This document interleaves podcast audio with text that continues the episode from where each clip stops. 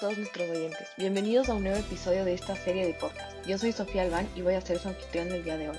Quiero contarles que agregamos una nueva sección en nuestro podcast auspiciada por la clase de literatura ecuatoriana y latinoamericana. En esta ocasión vamos a hablar sobre el movimiento literario llamado modernismo. Empecemos por los orígenes de este movimiento. El modernismo es un movimiento literario que nació en América Latina y tuvo un gran impacto en todo el mundo. Este movimiento tenía como propósito mostrar el fracaso de las repúblicas latinoamericanas después de conseguir su independencia, inspirada en el romanticismo. La obra que marca el inicio de este movimiento es un libro de poemas llamado Azul, publicado en 1888 y escrito por una de las figuras más importantes del modernismo, el escritor nicaragüense Rubén Darío. El movimiento modernista es categorizado como un movimiento evasivo, ya que evita la realidad latinoamericana usando las siguientes características. La primera característica es que los autores de este movimiento están en desacuerdo con los escenarios de América Latina y por ende utilizan escenarios lejanos y exóticos. Estos escenarios son doblemente lejanos, ya que no solo se trata de un alejamiento geográfico, sino también de un alejamiento temporal. Por ejemplo, en el poema de Ernesto Novoa llamado Emoción Vesperal, el autor dice que quisiera emprender una larga travesía y perderse después en un desierto y misterioso mar no descubierto podemos evidenciar que la voz lírica quiere escapar de donde está y evitar los problemas que están en su vida.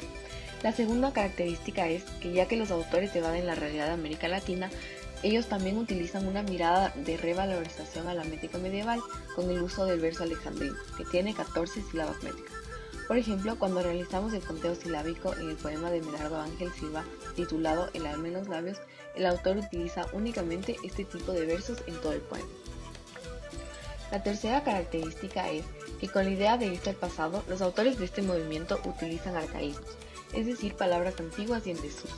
Por ejemplo, en el poema escrito por Ernesto Novoa, llamado Emoción Vesperal, el autor dice, aunque uno sepa que hasta los remotos confines de los piélagos ignotos le seguirá el cortejo de sus penas. En esta parte es evidente el uso de, de arcaísmos por palabras como piélagos e ignotos. La cuarta característica es que ya que estos autores se rebelan contra la realidad latinoamericana, que es de violencia, pobreza, dictadura y entre otros problemas sociales, por esta razón utilizan campos semánticos asociados con la belleza y el lujo. Por ejemplo, en el poema de Rubén Darío llamado Sonatina, el autor habla acerca de una princesa y utiliza campos semánticos relacionados con el lujo y la belleza, cuando dice, o en el que es soberano de los claros diamantes, o en el dueño orgulloso de las perlas de Hormuz, este movimiento dio un espacio a varios escritores latinoamericanos para destacarse y crear obras que han impactado la historia de la literatura latinoamericana. Ahora quisiera enfocarnos en la historia del modernismo en el Ecuador y los autores que aportaron a este movimiento. El modernismo llegó a Ecuador después de algunos años. Podemos ubicar el modernismo ecuatoriano entrando en el siglo XX más o menos hasta 1925. A este grupo de actores se les conoce como la generación decapitada, que es el nombre que les dio el escritor Raúl Andrade por las muertes tempranas y trágicas que tuvieron los autores. Los integrantes de la generación decapitada son Ernesto Novoa, Medardo Ángel Silva, guayaquileños, y Arturo Borja y Humberto Ferro, quiteños. Ahora quisiera leerles una de las obras de Medardo Ángel Silva. El título de este poema es Se va con algo mío. Se va con algo mío la tarde que se aleja. Mi dolor de vivir es el dolor de amar, y al son de la garúa en la antigua calleja me invade un infinito deseo de llorar, que son cosas de niño, me dice, quien me diera tener una perenne inconsciencia infantil, ser el reino del día y de la primavera, del ruiseñor que canta y del alba de abril.